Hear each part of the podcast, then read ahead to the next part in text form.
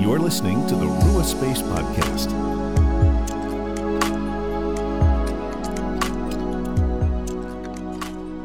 Hello, friends, and welcome to the Rua Space Podcast, where we help you make space for the Father, Son, and Holy Spirit in your everyday life. I'm Phil, and today I am honored to be joined by Luke Wilson, author of the book 40 Days with the Fathers A Journey Through Church History. Now, friends, where we are today is a result of thousands of years of history of what came before.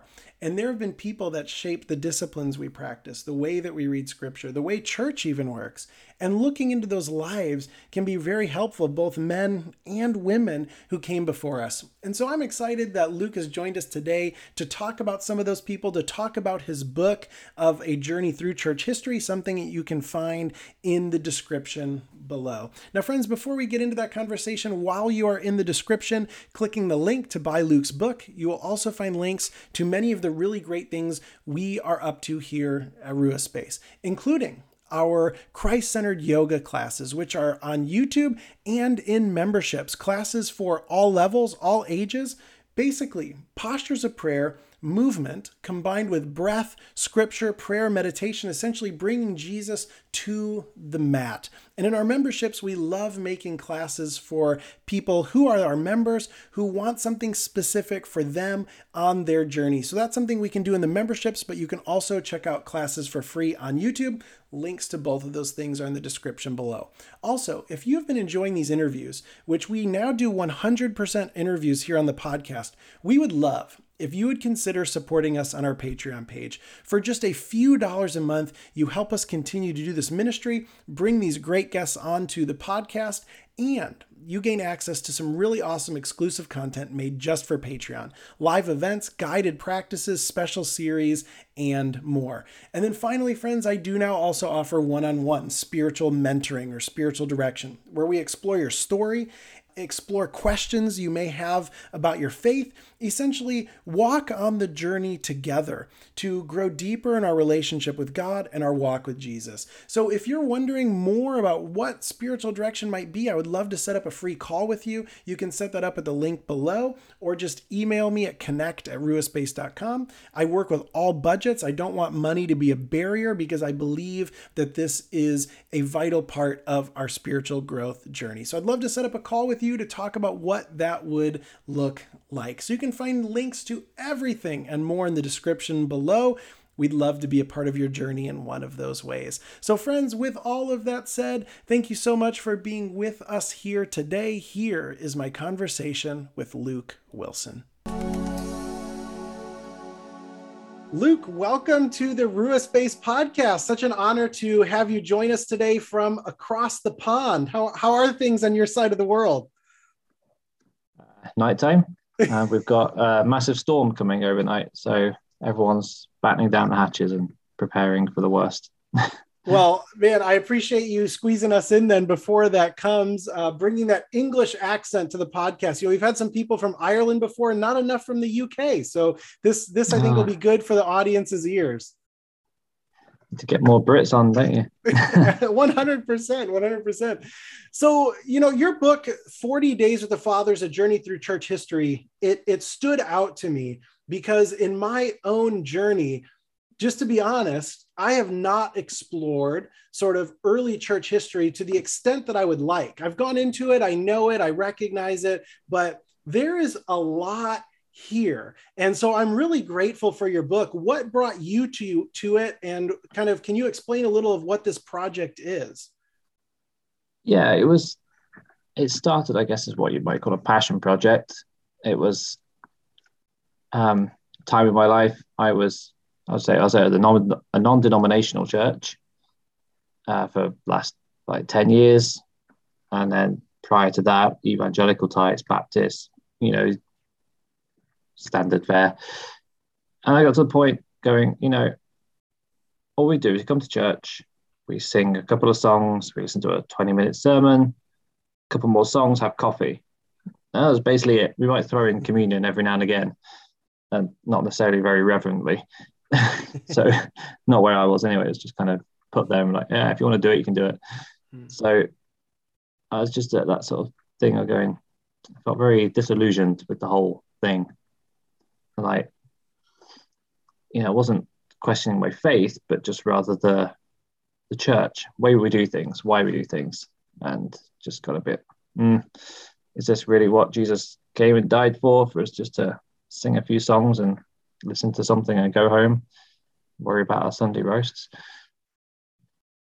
Or uh, is this how it was in the New Testament times? You know, the apostles, is this what they did? Is this the model? Are we really following that?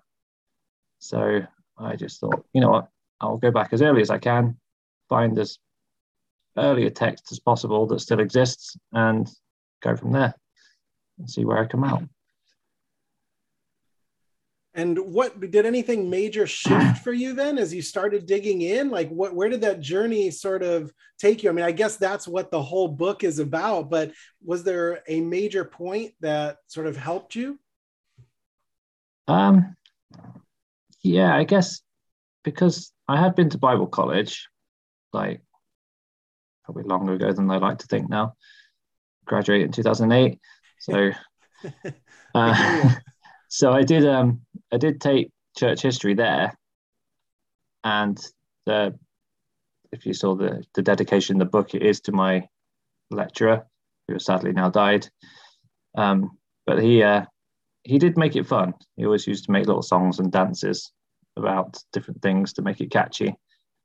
But still, at the time, it was interesting to me. I've always liked history, but it still wasn't enough to make me, you know, think, oh, this is something I need to really get into. And so I didn't really take on board what I was learning. It was only one lecture a week, maybe every other week. So it was, you know, not as prominent as the other stuff we were doing. And uh, and then one other thing I found was even despite that, it was a it was a AOG Assemblies of God. I don't know if you have it over there, denomination.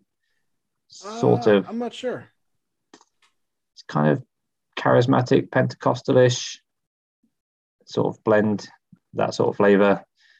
So you can imagine the theology that were being taught was probably less historically focused, more modern scholars. We looked at Pentecostal church history from like Azusa Street, 1800s onwards, that kind of thing. So less ancient church history, more uh, modern, I guess, 1800s plus. But even then, there's a lot of uh, people would say in some lectures, you know, like liturgical practices, that kind of thing, and more traditional denominations. That was more medieval invention, and you know that was all stuff that was added on to the to the pure and Jew practice of the church. and you know, and if you speak to any Baptists, they'd be like, "Oh no, you know, we're the pure and true way." so um, yeah, so as I was going through church history and reading the early texts, they were highly liturgical, you know, with the Eucharist, the baptism rites, just the standard way church services were described. And I was just that was the main thing that struck me at first was, you know, I was like, whoa, everything I've been told is wrong. it's kind of the opposite liturgical practices weren't added later, they were kind of removed later mm. in certain denominations. So that was the first sort of head spin of going, you know, I need to sort of really rethink everything and start fresh here. Yeah. You know, what changed my mind on on liturgy was Jamie Smith's book Desiring the Kingdom. And he talks about um, cultural liturgies, even like the shopping mall, the football stadium, um, basically how our lives and hearts are shaped. And he went through why the church has different liturgical practices as faith formation. And that really started to shift my thinking. And yeah, realizing how important some of these elements were to the early church uh, sort of opens our eyes to well why are they there? Why did we lose them? What you know what sort of aspects might we bring back in? And for a podcaster we talk a lot about spiritual formation the disciplines we participate in. You know that sunday morning service is a big part of it. That's a, a, a mm-hmm. big space where we get shaped. Even though we teach individual practices prayer meditation and other community things what we do on sunday mornings meant to shape us and even as a pastor sometimes i've thought man, how, how is the service shaping us? I'm not sure we're sort of engaging it in all the ways we, we really could. Yeah, definitely. I mean, especially because I grew up in an Anglican church until I was like 18 ish before we moved house and went to a different church from my parents. And it was just, it wasn't Anglican then, it was fact of moving. Nothing really particular against church. It was just moved house, moved places, different church congregation. So, but I had that sort of sort of liturgical root in my back of my mind. So as I was reading the early things, I was like, oh, you know, this is the same wording that I remember from growing up. Like, mm. and then that struck me. And it was like just how like the breadth of the history from like early second century was being repeated still today in the church. And I was just like, you know, wow, that's quite a thing to be saying the same things. You know, we're in that same stream tradition of hundreds of thousands of people before us over the centuries. You know, they can be pretty um, powerful, and there's a reason yeah. it's stuck around for that long. Yeah, it's just how much that sort of impacted me then of like I don't know. I find it hard to put to words why that sort of struck me so much, but you know, just feeling like suddenly I felt connected to the wider mm. church body over the ages rather than just we're here now in this little town, in this little church. You know, Christianity started the day I discovered it, kind of thing. no, absolutely. No, I've discovered that to be true. And even on days, you know, praying the Lord's Prayer, and thinking of the people praying the Lord's Prayer around the world, what that prayer has meant um, for millennium, right? That, mm. That's a powerful connecting thing. And there's other elements in the church that do that. So for us here, our audience is often used to hearing words like silence, solitude, prayer, meditation, fasting. So when I was looking through your book and, and reading it, some of the chapters that got me the most excited were Athanasius writing about the life of Anthony. So, could yeah. you sort of take us into who was Anthony and why does his life play so prominently among our history, especially among sort of Christian contemplatives and uh, mystics, if you will, which using that word just to mean someone who's had a real experience of God? Yeah, the the mystic word has a becomes sort of a dirty word in some church circles, hasn't it? Yeah, unfortunately. Like, yeah, it, it, bugs me a little bit as well. I'm just like, you know, the mystics, they're the prophets, the, the seers, and the things like that. You know, yeah. If we didn't have that word, the Old Testament prophets would be mystics. You know, it's just Right. Isn't it Karl yeah. Anyway, that's, that's, a whole other side, side thing, a little rant I could go on. it is. No, but I mean, I think this is important because I think it's Karl Rahner. Didn't he say something like all, all Christians are going to be mystics or nothing at all? Essentially, you're going to have a real experience of God or, or nothing at all. And I think it's important that this type of work, rooting this back into Athanasius and, and Anthony, shows that this isn't some sort of new age thing, right? Which a lot of people say, oh, mysticism, that's like new agey, that's new. Yeah. And actually, these practices are rooted in the earliest part of the church, especially the earliest part of the church trying to escape empire, which is very mm. much the situation you and I are living in today. Yeah. And um, even not necessarily just dedicated mystic practices like the monastics and that the whole church was mystic in its very origin. Mm. You know, mm. we've got the word of God becomes flesh. I mean, that in itself is a highly mystically concept, you know, it's in its purest way, if you like, it's not just the real experience with God, it's the real God experiencing us and us experiencing him in the flesh more back then, but you know, we experience it not in the flesh. But yeah, yeah you know what no, I mean? No, absolutely. I mean, it's the whole of the faith is rooted in that sort of mystic sort of experience birthed yeah. out of the birth of Christ in and into the Holy Spirit baptism.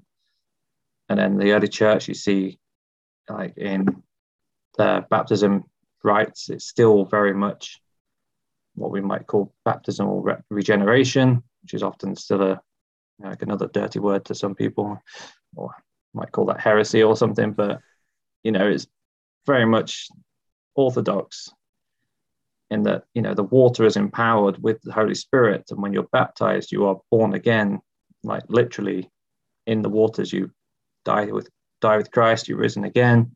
Holy Spirit comes upon you. They would give chrism, which is like the anointing of oil to symbolize the Holy Spirit coming on you.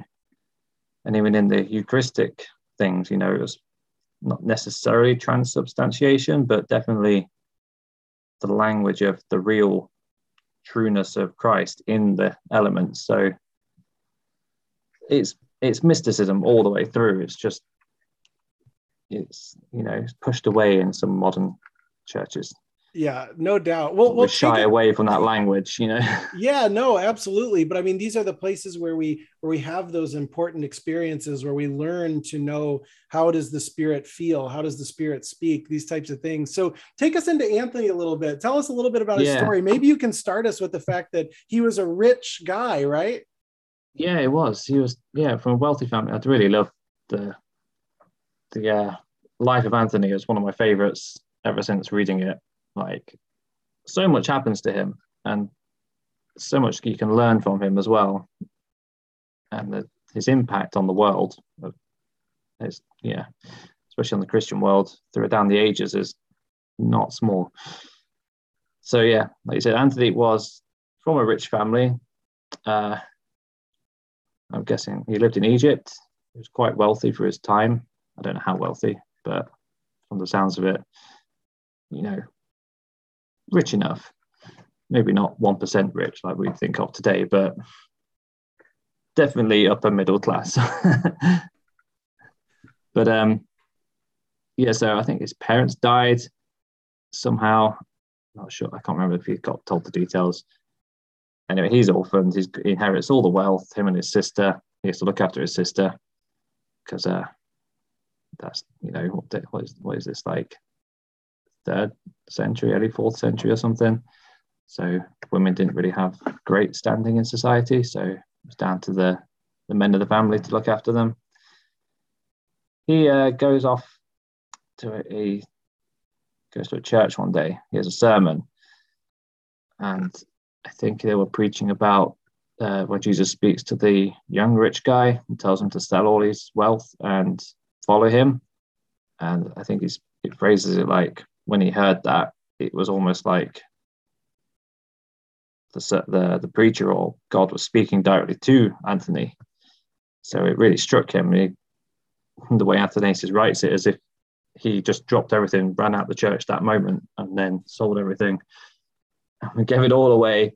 Wow. And then, uh, yeah, and then there's a little bit of a almost a footnote later of oh, and he sort of looked after his sister still with some of that money because when you're reading it, he's kind of like, okay, so he just ran off, sold everything, and kind of forgot the sister. But no, he, um, I think she got some of the money and then got put up in a, uh, what we'd call like a nunnery, I guess now, gymnastics for women. So she went off to a commune, and he sold everything and tried to follow the people that were trying to live in sort of monastic lifestyles. So he is called the father of desert monasticism, but he's not necessarily the father of all monasticism. Right. Because um, he was trying to copy and learn from other people who were sort of what we'd call monks in the Christian faith. But so obviously it existed at the time, but he completely reshaped how that was worked out. Yeah. So so how did he do that? Right? Because he he essentially he moved to the desert and he lived a life of solitude, right? Sort of releasing yeah. all connections to, you know, food even and to worldly possessions. Um, I mean, there's this quote you have, I believe this is well, this is Athanasius writing about Anthony, so perhaps Anthony mm. said it, right? But he said, uh, Nor let us think as we look at the world that we have renounced anything of much consequence, for the whole earth is very small compared with all the heaven. Therefore, let the desire of possession take hold of no one. For what gain is it to acquire these things which we cannot take with us? Yeah, I mean, he had a definitely powerful, hard hitting with his words, isn't he? Yeah, absolutely. Yes, yeah, a lot of a lot of everything with Anthony kind of really strikes you, doesn't it? Um, I found that everything kind of just it makes you reevaluate things sometimes. Just yeah, his utter commitment to that. Yeah. Like, well, so he's living out in the desert, right? So like what what was his yeah, life so like? he's Can you describe it for us a little? How how did it how So did it happen that he became the father, I guess? yeah. So what he did because there was people who were acting in monastic sort of ways, so living separate from their communities, dedicating their lives to prayer and all that. But they seemed to live just on the outskirts of their towns, or maybe just in little huts outside of their normal town areas. So they didn't really go far. They just sort of separated themselves slightly. And they all had different ways of doing certain things. Like some were dedicated to fasting, some more to prayer, some to whatever else.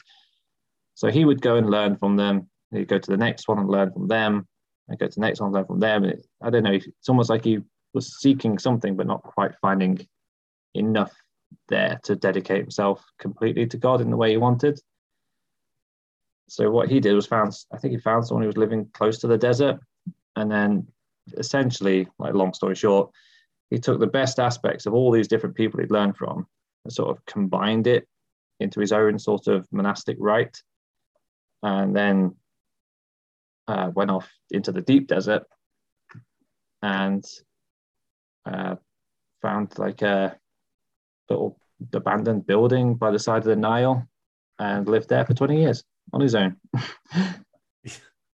That that's yeah, I mean that's a pretty um bold move, right? Trying to sort of be in solitude for 20 years. I mean, sort of how is he using his time then? Because I think for for someone hearing this today, you know, you may be called to. There's still people who live out in the desert and do this, but there's sort of a a um, new monasticism, as some are calling it, or a Hmm. learning from his practices. You know, for us who are moms and dads and aren't going to just move out into the desert, Yeah. right? We we we work, you know, a nine to five, whatever, but we're looking to incorporate the connection that he had with God. What do we know of some of the practices that he was partaking in in this time that we might say, hey, I don't have to necessarily move to the desert, but I can embody something of how Anthony was living?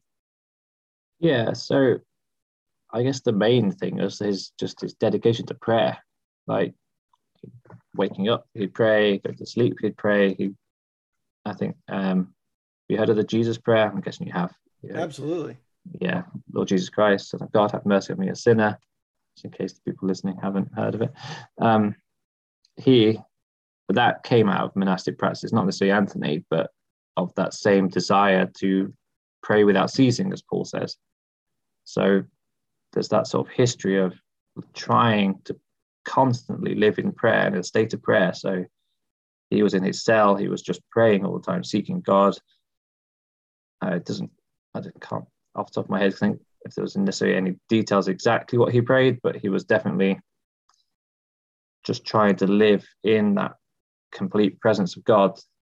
And I guess he was praying probably for his communities and the people around him because he did seem to have quite a following. People seemed to find out about him, find out about his new combined way of teaching, uh, being a monk, whatever you want to call it.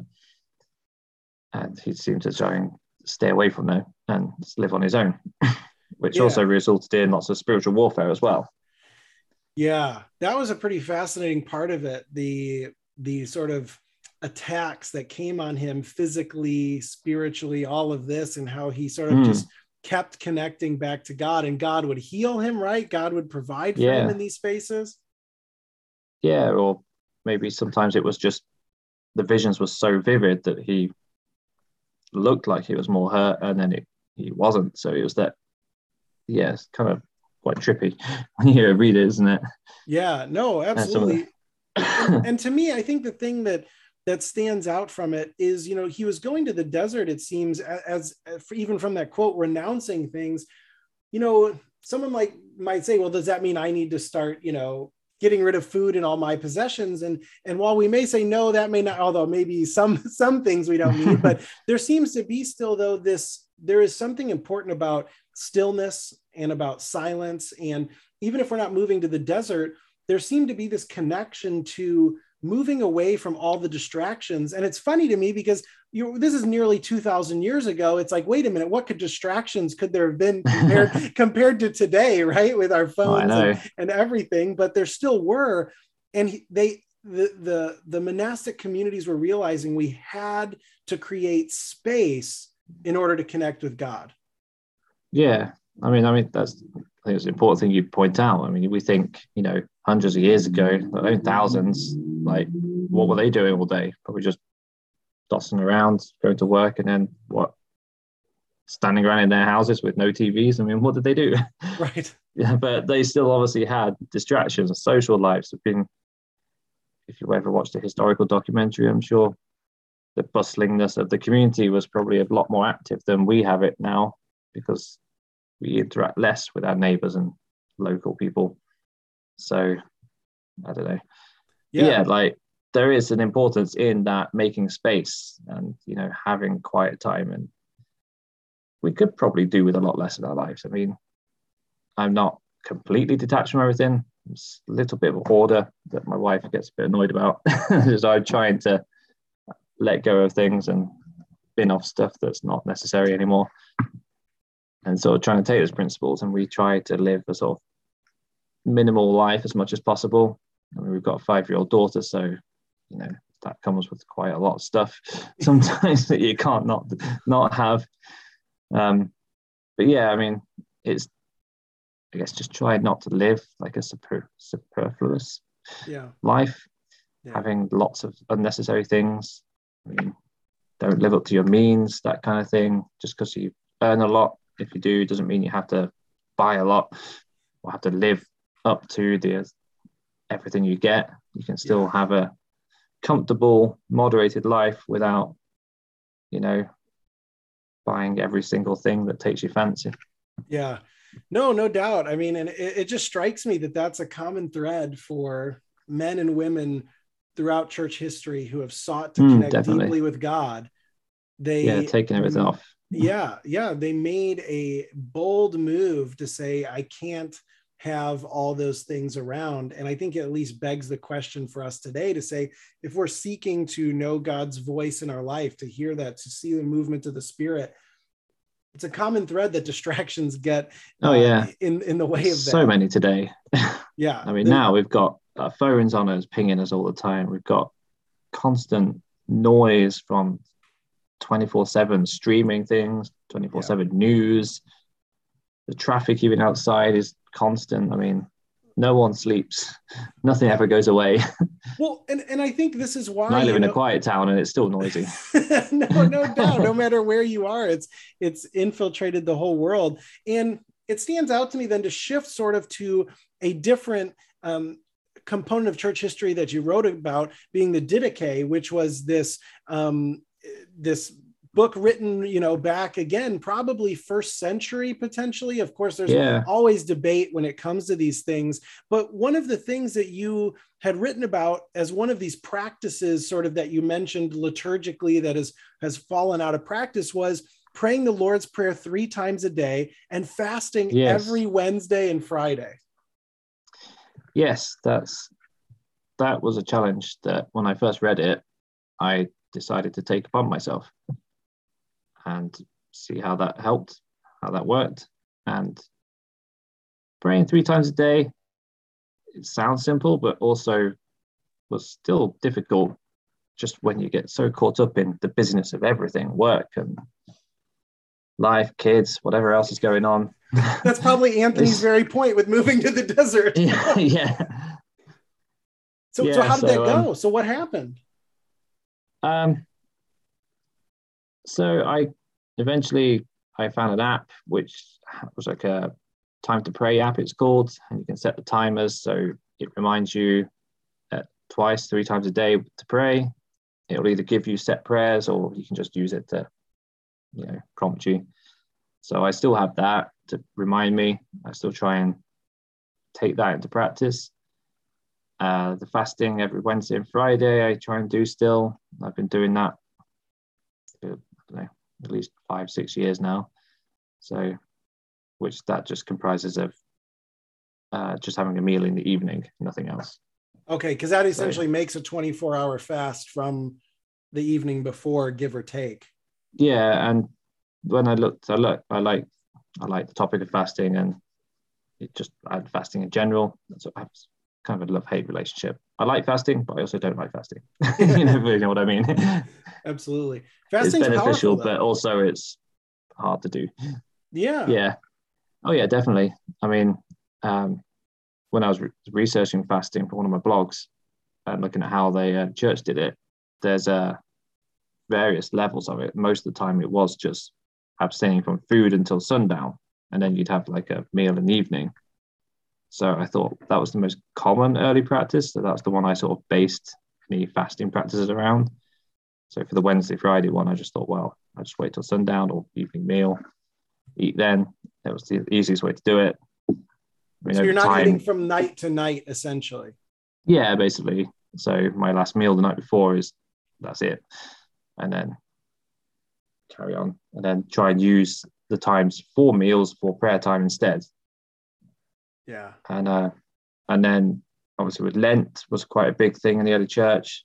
That was quite an early practice as well from like second century, like you know the forty. I mean, we have it's forty days before Easter now, but originally varied between anywhere from like a week to a few weeks to a month to 40 days. So, and then it eventually became fixed at 40 days because of the whole connection to Jesus in the desert and things. So, my first year of trying to fast for 40 days was interesting uh, in that same model of just waiting till evening rather than nothing for 40 days. I mean, that's probably a bit extreme. People have done it, but I think you you need yeah, a doctor a lot of practice. yeah. Sort of keep you going. And and honestly, that's funny because one of the mistakes I made early on when trying to do a 24 hour fast was I was young, I wasn't thinking through it. Was I'm going to fast tomorrow, being that day, not realizing what that meant was you're eating. Let's say I'm going to fast Tuesday, you eat Monday, fast Tuesday, then you don't eat again till Wednesday. You're actually more at like 36 hours or 40 hours. You're getting closer to two days than one day. And so that evening to evening thing has been a helpful way that I like to remind people if you're going to fast, that's a helpful way to sort of get into that 24 hour mode. But I think that's a powerful way to make some of this space. Maybe you're not moving to the desert, but tell us about the space yeah, that fasting sort of bringing the desert you. into your life, if you like. Yeah. If you want to think of it that way. We're not necessarily going there physically, but spiritually, we can bring that desert experience into our lives by, you know, just clearing out the clutter. clutter. Turn off your phones, turn off Netflix, whatever. Make yeah, a quiet see, area if key. you can because you're not then because that's that's i think step two is one you can say i'm fasting but you can very easily replace it with other things that aren't actually giving you space. So when you're mm. fasting do you have do you say hey this is space so that i can blank? Because we can yeah, very so, easily just say oh man i'm hungry so i'm just going to watch tv all day to get through my fast I don't yeah. think that's exactly bringing the desert into our no. lives, right? I mean, some days I'm busy at work, so I do gloss over the fact I'm fasting a bit more because things just get hectic and I can't not do it. I run my own business, so it's a bit trickier to just yes. you know push that away. But um, generally, I will make time to pray in that time when I would normally be eating, or read the Bible and do a bit of prayer time. And so for that 20 to 30 minute lunch break I'd normally have is filled with the heavenly bread, if you like, the bread of life, the mm. scriptures. Yes, man does not live to fill me alone. with himself. Yes, exactly. So it's taking the principle of heavenly bread that is Jesus, the Holy Spirit in us, and having that for lunch, if you like. And, uh, yeah. Well, or um, I live next door to a church, so sometimes I go there in the afternoon if they've got a afternoon service on or something and take communion instead, which I don't really count as breaking a fast, having a little bit of a right. holy bread, if you like. no, absolutely. Well, and that seemed to be a, an important part of, of Anthony's practice, right? Like people would bring him food, and it's not to mm. say he fasted all the time, but there was again, you know, we're made with bodies, right? Like a lot of what we talk about here at Rua Space is the importance of bringing our body into our prayer. This isn't just something that happens in our mind, and i think that's why fasting can be so powerful is it's integrating everything in the right here and the right now. Hmm. Yeah, when my as I say, when I did my first 40 day fast, I felt like I was completely changed after that. Mm. Not only like quite spiritually and like my mindset towards things, but just cravings and things like that. Like I've got quite a sweet tooth. I like my chocolate. But um but like after not eating anything properly for like not snacking and everything for like 40 days, like that sort of that desire disappeared. And when I went to eat chocolate, it felt too sweet. And it was more like, ugh, don't want it anymore, or don't want it as much. And so it sort of, I don't know, I felt like it reset my body a bit. But also the knock-on effect was other desires, you know, not solely food related, but other things or wants, or maybe even, you know, fleshly, lustful, sinful things that you might struggle with or whatever. Those kind of things were suddenly like, I don't know, it's like a distance. Mm. So, you know, just I felt like I'd stepped back a little bit and yeah, I don't know, taking a deep breath and refreshed completely in a deep the way that yeah it's hard to explain unless you sort of experience it kind of thing. But uh, it was definitely beneficial. I recommend if you're able to do something like that. And then yeah so it's yeah well, my perspective on things. No that makes complete sense. And of course yes checking with doctors and making sure that you're able to but my understanding is intermittent fasting can actually be quite healthy for people. Yeah it's um, quite fad these days isn't it? So yeah it is. Even among people not even doing it for spiritual quote unquote mm. reasons um, people do it. So you know check with your doctor what that means because of course all of our bodies are different and we need different things.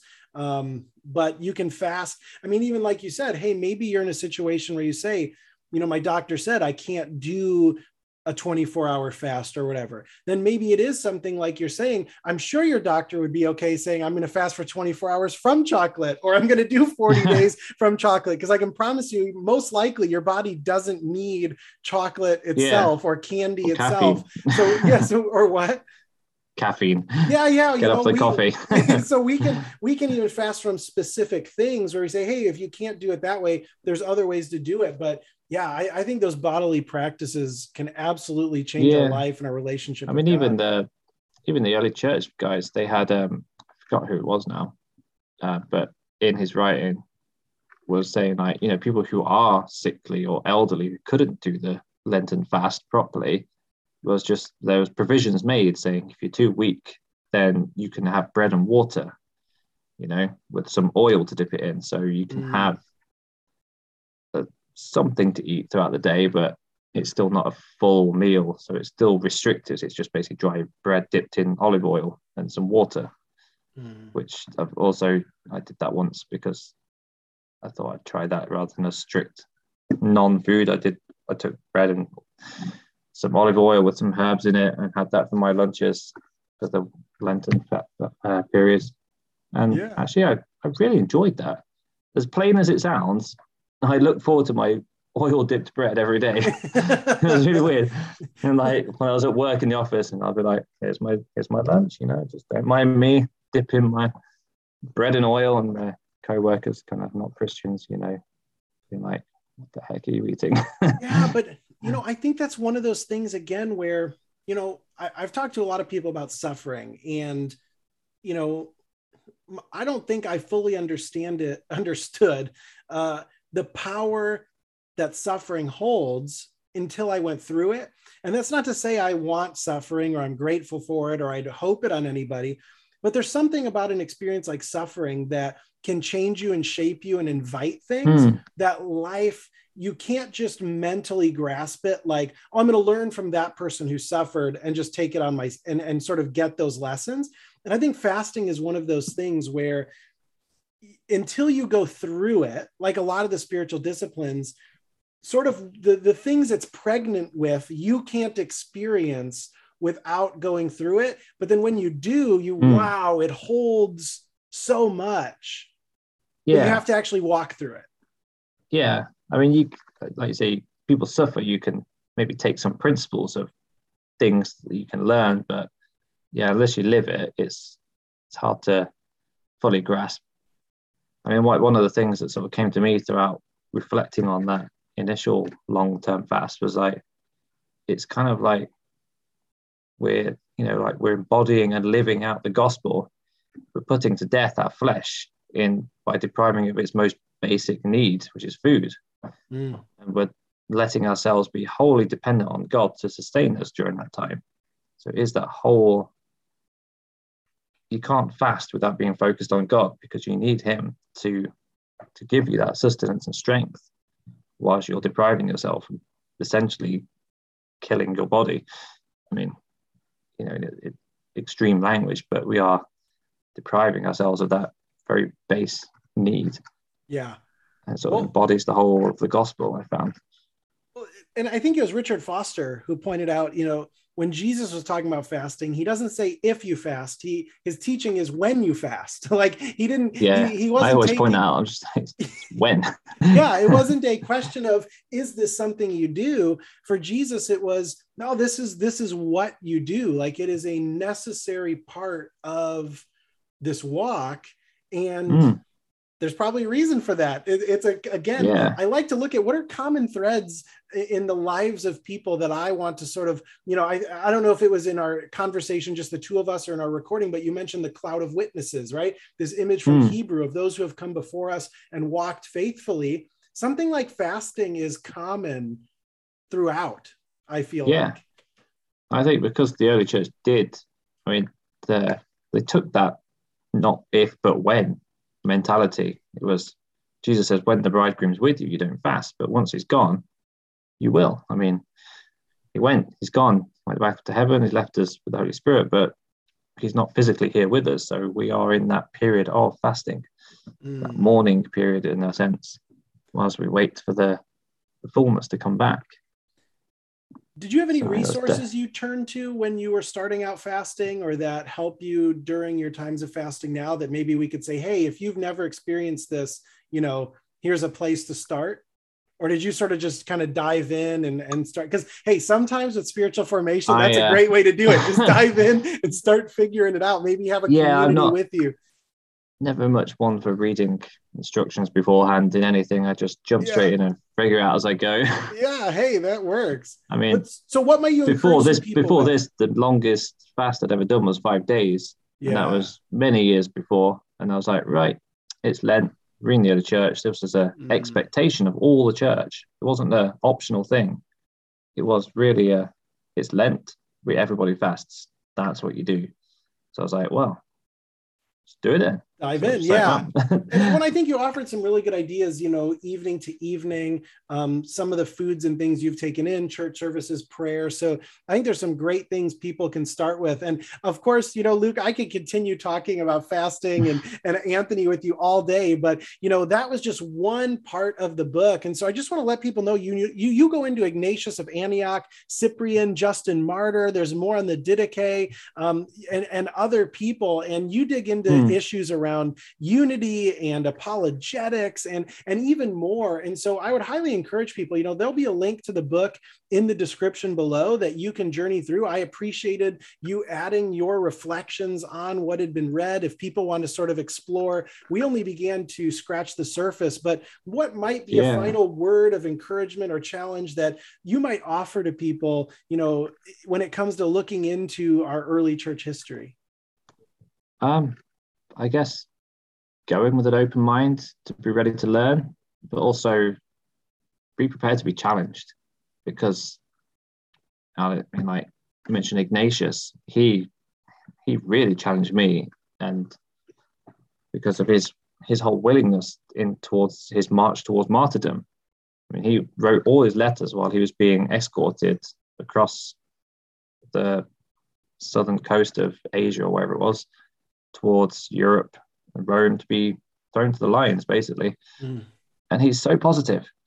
he's just like wow.